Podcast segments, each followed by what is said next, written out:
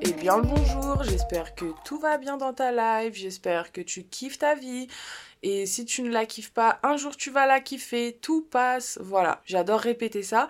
Et aujourd'hui on va parler d'un sujet qui me touche. Euh, quand je dis qui me touche, c'est-à-dire qui me concerne en partie, puisque ça fait seulement quelques semaines désormais, donc c'est vraiment très récent, que j'arrive à mettre des choses en place pour repousser ce qu'on appelle la procrastination. Enfin, pas pour repousser la, la, procrastination, mais pour venir à bout de la procrastination. Et du coup, quand j'ai reçu ce DM, parce qu'en réalité, c'est une fille qui m'a envoyé un DM sur euh, Instagram et qui m'a dit Est-ce que dans ton prochain épisode de podcast, tu peux parler du sujet de la procrastination? Et je me suis dit Mais bien sûr que oui. Pourquoi je n'y ai pas pensé avant? Puisque, en effet, ça me concerne directement. Et comme je le répète, ça fait seulement, euh, on, peut on peut compter ça en termes de jours, ça fait seulement quelques jours que j'arrive à mettre en place vraiment des choses concrètes de façon à ne plus euh, être envahi par la procrastination. Donc c'est parti euh, pour parler de ce sujet aujourd'hui. Déjà, point très important, je pense qu'il faut savoir différencier la, procrastination pardon, de la flemme. La flemme, selon moi, et encore une fois, tout ce que je dis, ce n'est rien d'autre que mon expérience, mon point de vue et ma perception de la chose, ce n'est pas une vérité en soi, mais selon moi, la flemme, c'est lorsque tu repousses quelque chose qui induit une implication physique de ta part. Exemple, euh, vider la vaisselle, faire la vaisselle, faire le grand ménage de printemps, aller au sport. Tu peux avoir la flemme de le faire et selon moi, la flemme, ça peut littéralement toucher tout le monde puisque ça implique encore une fois une implication physique de ta part. Donc j'ai la flemme de faire euh, le grand ménage de printemps parce qu'on sait tous que c'est chiant, on va transpirer, c'est pas forcément agréable. Euh, tu dois vider tous les placards, tu vas avoir chaud, faut passer par là, mais en soi, personne n'aime ça. J'ai jamais rencontré quelqu'un qui m'a dit putain, tu sais pas mon activité préférée dans la life, mais vider la vaisselle, faire la vaisselle, faire le ménage de printemps, aller au sport. Enfin, si aller au sport, il y a énormément de personnes qui adorent leur activité physique, mais ce que je veux dire, c'est que tu peux avoir la flemme d'aller au sport parce que quelque part, ça demande une implication physique et des fois, sous couvert de fatigue ou toute autre raison, tu peux avoir la flemme et ça, encore une fois, ça peut toucher tout le monde. Dans le cadre de la flemme, je pense qu'il faut tout simplement oublier la motivation, la volonté et il faut passer sur le cap de la discipline tout simplement. Il y a des choses qu'on n'a pas spécialement envie de faire, mais dans le fond, elles sont nécessaires. Donc parfois, il faut mettre de côté volonté, motivation et se concentrer sur la discipline. En revanche, la procrastination, à mon sens, c'est bien plus profond. Ça ne touche pas forcément tout le monde. Et c'est lorsque tu repousses quelque chose parce que ce quelque chose induit de ta part une implication émotionnelle. Donc en soi, tu ne repousses pas le projet, tu ne repousses pas l'activité, tu repousses tout simplement l'émotion dans laquelle tu es susceptible d'être lorsque tu vas réaliser ce potentiel euh, projet ou cette potentielle action. Je vous donne un exemple concret qui m'a concerné finalement il y, a, a que très peu de temps. Lorsque j'ai souhaité lancer mon podcast, en réalité j'avais commandé tous les matériaux nécessaires, donc le micro, le casque, etc. depuis déjà un certain temps. Entre le moment où j'ai commandé les matériaux et que j'avais tout ce qu'il fallait pour pouvoir commencer ce projet et le moment où j'ai lancé le projet, en réalité il s'est passé énormément de temps et j'aurais pu lancer le podcast bien plus tôt. Bien évidemment, le plus important dans tout ça, c'est que le résultat est là, finalement le podcast est lancé, mais j'ai énormément procrastiné à lancer ce projet.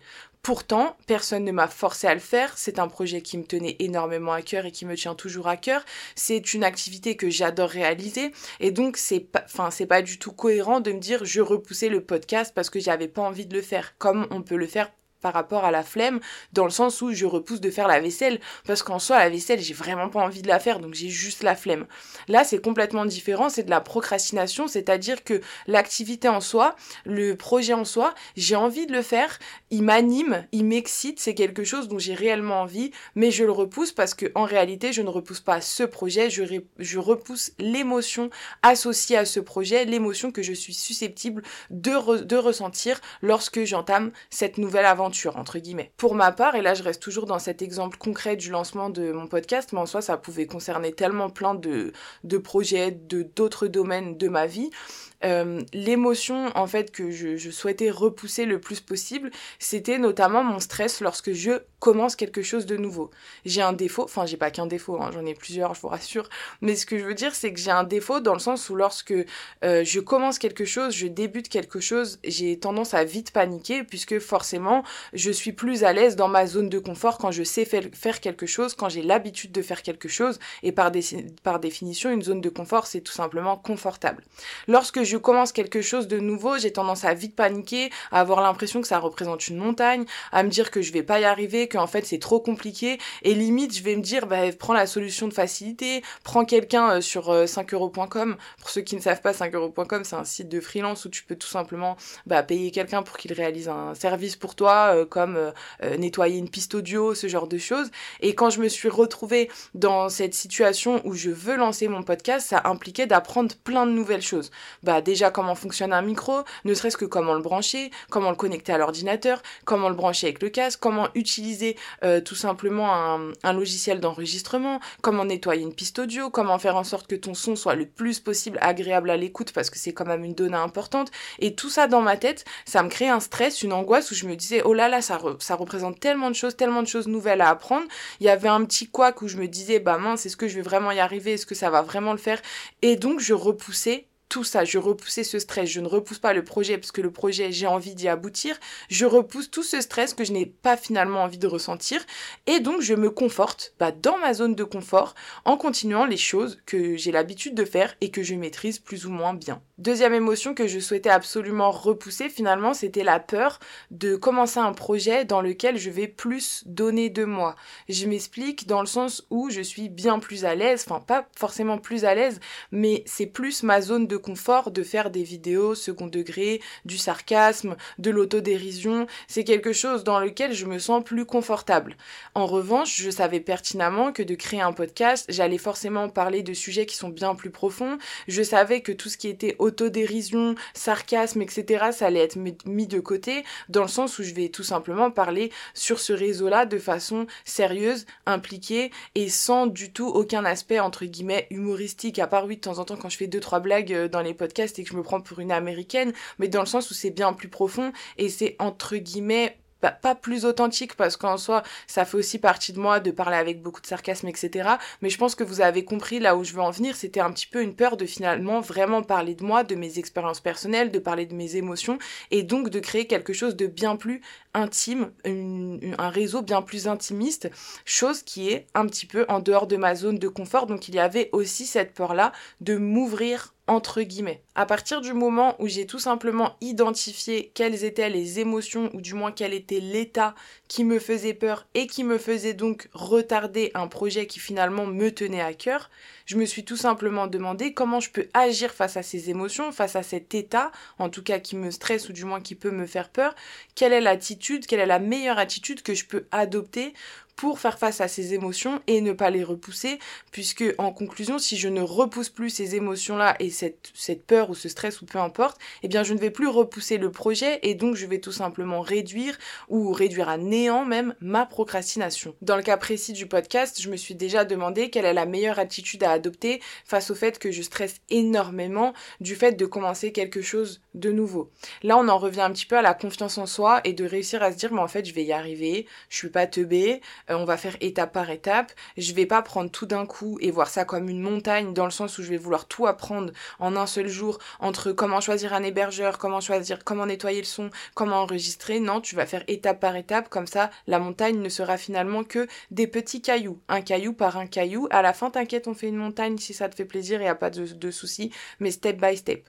Et ça, la confiance en soi, c'est effectivement un épisode que j'ai fait assez complet sur euh, bah, cette chaîne de podcast. Donc si tu n'as pas écouté, bah, je t'invite euh, à, l'écouter parce que je pense qu'il est assez complet et qu'il peut potentiellement aider des personnes qui effectivement n'arrivent pas vraiment à savoir ce que c'est la confiance en soi et comment se faire confiance tout simplement. Donc clairement, face au stress de la nouveauté, la meilleure attitude que je pouvais adopter, c'était de me mettre à moi-même un petit coup de pied au cul et de me dire que ma vie, de toute façon, ne serait tout simplement que de nouveaux apprentissages. Ma vie, ça va être des apprentissages. Ma vie, ça va être de commencer des choses nouvelles. Ma vie, ça va être que ça et ça jusqu'à ce que je crève, quoi, littéralement. Donc, autant me mettre un coup de pied au cul dès maintenant et juste, on va simplement se structurer et faire étape par étape, encore une fois. Deuxième attitude, la mieux, euh, la meilleure, pardon, parlons français, c'est plutôt pas mal. La deuxième attitude que je pouvais adopter face à ma peur de m'ouvrir davantage, c'était tout simplement de me poser la question, ça te fait peur, pourquoi? Parce que c'est plus intime, certes, mais la simple et unique question que je me suis posée, est-ce que tu en as vraiment envie? Oui, non, la réponse était oui. Et eh bien dans ce cas-là, je saute, j'y vais, au même titre que l'exemple que j'ai pu donner dans mon précédent podcast euh, qui s'intitule Apprendre à dire non. Je disais que le principe d'une peur, c'était justement euh, un peu comme quand tu es en vacances, admettons, et que tu veux sauter dans l'eau et tu es au bord d'une falaise, et bah t'as les jambes qui tremblent, c'est un petit peu désagréable, mais une fois arrivé en bas, une fois sauté dans l'eau, une fois que t'es arrivé en toute sécurité, bah t'as qu'une envie, c'est tout simplement de recommencer cette même aventure Bien sûr, il y a des cas où tu peux te péter la gueule, arriver une fois en bas dans l'eau, mais euh, prions pour que le fait de se péter la gueule n'arrive pas souvent. La plupart du temps, t'as juste grave apprécié ton moment, tu t'es un peu flippé pour rien, et ça valait le coup de sauter, et après t'as juste envie de remonter sur la, la falaise pour faire un nouveau saut. Et bah c'est exactement ce que je me suis dit. Ok, ça fait un petit peu peur parce que en réalité, c'est effectivement quelque chose de nouveau, et c'est une nouvelle façon pour moi de m'exprimer, d'aborder certains sujets, etc. Mais si t'en as envie, mais tu fonces en fait. Voilà, basta cosy. Et surtout, troisième point extrêmement important qui m'a beaucoup aidé et qui continue de m'aider dans le cadre de la procrastination. Et encore une fois, c'est pas spécialement dans le cas précis d'une création de, de, podcast, hein. ça peut concerner tout plein d'autres sujets dans ta vie comme dans la mienne. C'est le fait de ne pas me laisser submerger, enfin du moins de ne pas me concentrer principalement sur les émotions qui me submergent et qui donc m'incitent à justement repousser ce projet ou cette action, peu importe, mais plutôt de me concentrer sur les émotions que je pourrais ressentir à la finalité de cet accomplissement. Dans le sens où euh, je ne vais pas mettre toute mon énergie dans ce qui me fait peur, dans ce qui me stresse et ce qui m'incite à repousser, mais je vais plutôt visualiser, ça demande un petit travail de visualisation, quel type d'émotion je vais pouvoir ressentir à la fin. Et ben je vais tout simplement pouvoir ressentir de la joie, être fier de moi, et la joie c'est clairement une émotion qu'on adore ressentir. Je vais tout simplement avoir ce sentiment de travail accompli, de choses faites, et c'est sur ça qu'il faut principalement se concentrer. Quand je vais avoir cette sensation littéralement d'être submergée par des émotions qui m'incitent à repousser, je vais un peu switch dans ma tête et je vais me mettre en fait dans cet état où j'ai accompli cette chose et ce que je pourrais ressentir à cet instant T. Et la plupart du temps, quand tu arrives à faire ce petit travail de visualisation, tu te rends compte que ça vaut le coup. Ça te permet de réduire l'impact aussi de ces émotions négatives qui t'incitent à repousser et en quelque sorte, ça, te donne aussi la force de passer par ces émotions négatives parce que tu sais que la finalité n'en sera que positive finalement. C'est tout le principe d'un concept que j'adore qui n'est rien d'autre que apprends à faire de la merde un beau jardin. Voilà, j'adore cette petite expression. Mais euh, pour récapituler, il y a trois étapes, je pense, principales qui peuvent beaucoup aider. C'est déjà plutôt que de te sentir bizarre en disant mais je comprends pas, je repousse toujours plein de choses, je procrastine, etc.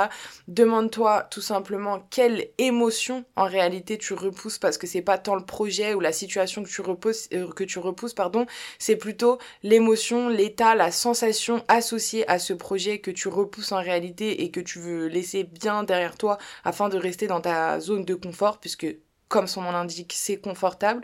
Deuxième point, quelle est effectivement la meilleure attitude que je peux adopter face euh, à ces émotions et à cet état que je repousse? Et ensuite, tout simplement, ne plus se concentrer principalement sur les émotions qui te submergent, mais plutôt sur les émotions que tu vas pouvoir obtenir une fois le travail accompli. Et donc, encore une fois, ça demande un petit travail de visualisation.